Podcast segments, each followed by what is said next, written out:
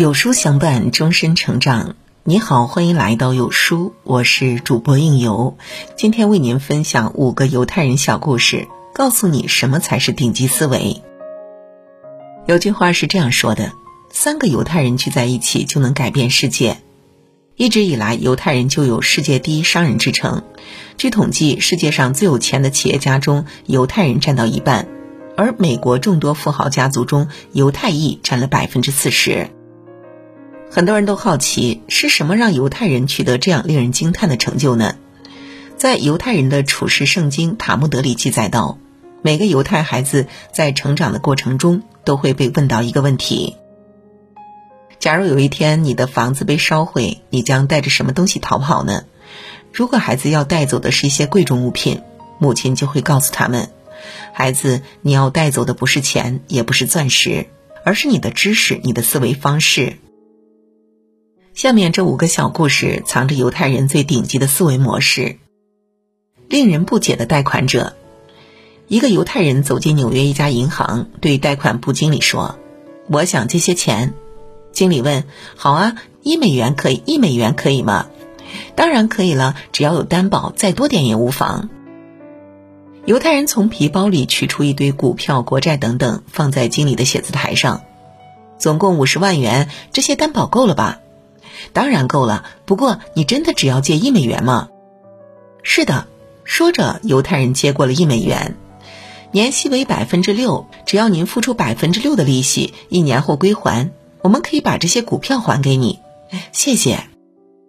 犹太人说完就准备离开银行，一直在旁边观看的分行长怎么也弄不明白这是怎么回事儿，于是他赶紧追上前去对犹太人说。啊，先生，我实在弄不清楚，你拥有五十万美元，为什么只借一美元？要是你想借三十四十万美元的话，我们也会很乐意的。只见犹太人微笑着说：“请不必为我操心，我来贵行之前问了几家银行，他们的保险箱的租金都很昂贵，所以嘛，我就准备在贵行寄存这些股票，租金实在是太便宜了，一年只需要六美分。”《周易》中有句话：“易穷则变，变则通，通则久。”生活中任何问题都不是只有一种解决方法。当我们用固有思维解决不了的时候，就需要另辟蹊径，换个思路，危机就是机遇；换个角度，学会变通，就能打开财富的大门。废料的价值。一九四六年，一对犹太父子来到美国，在休斯顿做铜器生意。一天，父亲问儿子：“一磅铜的价格是多少？”儿子答：“三十五美分。”父亲说：“对，大家都知道每磅铜的价格是三十五美分。但你试着把一磅铜做成门把手看看。”儿子按父亲所说，以一磅铜造了一个门把手，居然卖出了原本十倍的价钱。二十年后，父亲去世了。儿子独自经营着铜器店。他做过铜鼓，做过瑞士钟表沈上的簧片，做过奥运会的奖牌，最高他曾把一磅铜卖到了三千五百美元。然而，真正使他扬名的是纽约州的一堆垃圾。一九七四年，美国政府翻新了自由女神像，为清理扔下的废料，向社会广泛招标。但好几个月过去了，无人应标，没有人觉得这些废料还有什么价值。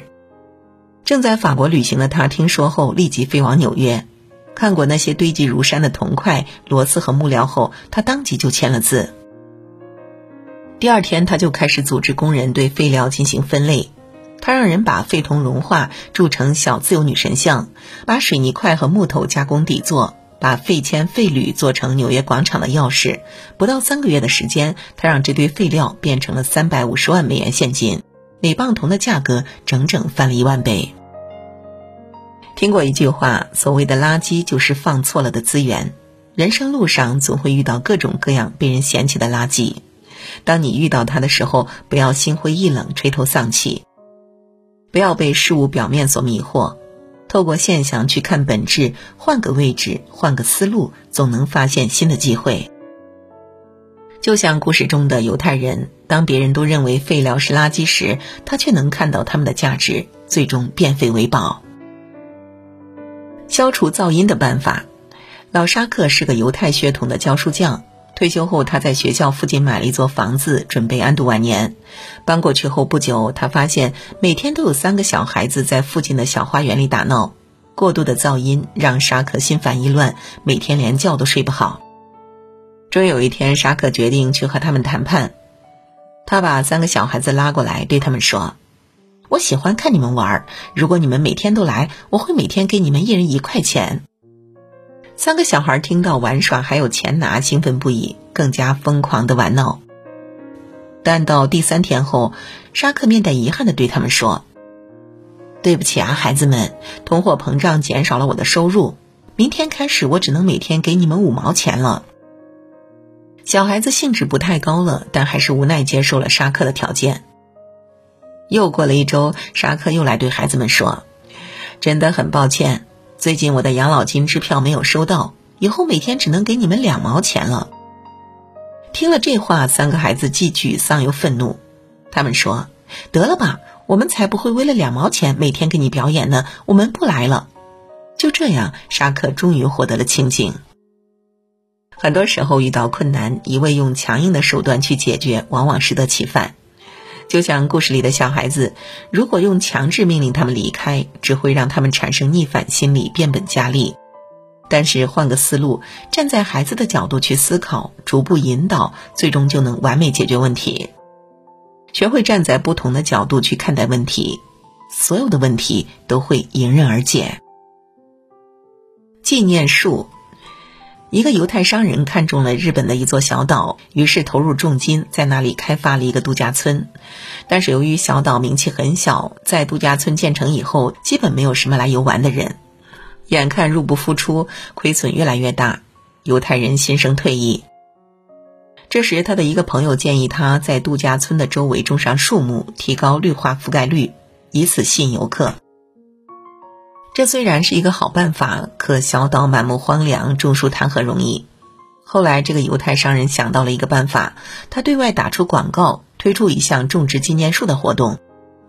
他向外界宣称，小岛专门开辟出一片土地，为广大游客提供特色服务。游客可以在这里种植纪念树，可以是结婚纪念，也可以是家庭纪念等等。这个创意广告很快就走红。度假期一到，成千上万的游客慕名来到小岛，种下属于自己的纪念树。不到两年，小岛就种满了树。在这个过程中，犹太商人一分钱都没有出，还要向游客收取三百日元一棵树苗的费用。光树苗这项收入就给他带来了大约六百万日元的利润。有一个成语叫“借鸡生蛋”，就是借助他人的力量来实现自己的目标。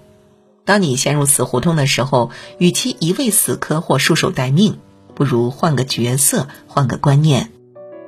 思路决定出路，思维方式对了，往往会事半功倍。白色鹅卵石，很多年以前，一个犹太商人欠了高利贷者一大笔钱。这个高利贷商人又老又丑，却对犹太商人漂亮年轻的女儿垂涎三尺。于是高利贷者提出一个方案，当时他们在商人的后花园里，脚下是一条由黑白两色鹅卵石铺就的小路。高利贷者弯腰捡起了两颗鹅卵石，放进口袋，让犹太人女儿从中取出一颗。他们约定，若他选中黑色鹅卵石，就要嫁给高利贷商人，以抵掉他父亲的债务；若他选中白色鹅卵石，可以不用嫁给他，债务也一笔勾销。可眼尖的少女早就发现，那是两颗完全一样的黑色鹅卵石，她根本选不到白色的。少女并没有认命，她还是将手伸向了高利贷者的口袋，迅速取出一颗鹅卵石。但大家还没有来得及看到她，她就装作不小心把它弄丢了。地上到处都是黑白鹅卵石，根本无法分辨哪一颗是刚才掉下的。于是少女对高利贷者说。把你口袋里剩下的那颗拿出来吧。如果是白色的，我取出来的就是黑色的；如果是黑色的，我取出的自然就是白色的了。高利贷者无奈，只好掏出剩下的那颗，果然是黑色的，所以少女选择的那颗就只能是白色的了。于是债务一笔勾销，少女也不必嫁给他。数学家卡尔雅各比提起自己的治学方法时，经常说的一句话：“反过来想，总是反过来想。”当我们无法从正面去解决问题的时候，不要忘记从反面去思考。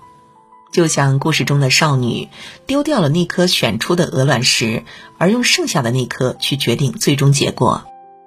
学会逆向思考，打破思维的惯性，往往就能出其不意。哲学家叔本华说：“世界上最大的监狱是人的思维意识。很多时候，真正限制我们发展的，往往是我们原有的思维。”以上五个犹太人的故事告诉我们，世界上最顶级的思维方式，就是要推倒思维里的墙，打破大脑固有的认知惯性，让思维转个弯，在不可能中看到机会。换个角度看问题，把不利因素转化为有利条件。学会逆向思考，站在对立面，从结果倒推，另辟蹊径解决困难。唯有改变思维，想别人所不敢想，才能为常人所不能为。点亮再看，愿你我不断提升认知水平，打破思想牢笼，将人生之路越走越宽。你是否跟我一样偏爱着静谧时光呢？听书品茗，来一场绝美的视听盛宴。二零二一倒计时，有书带你解锁多重美好生活。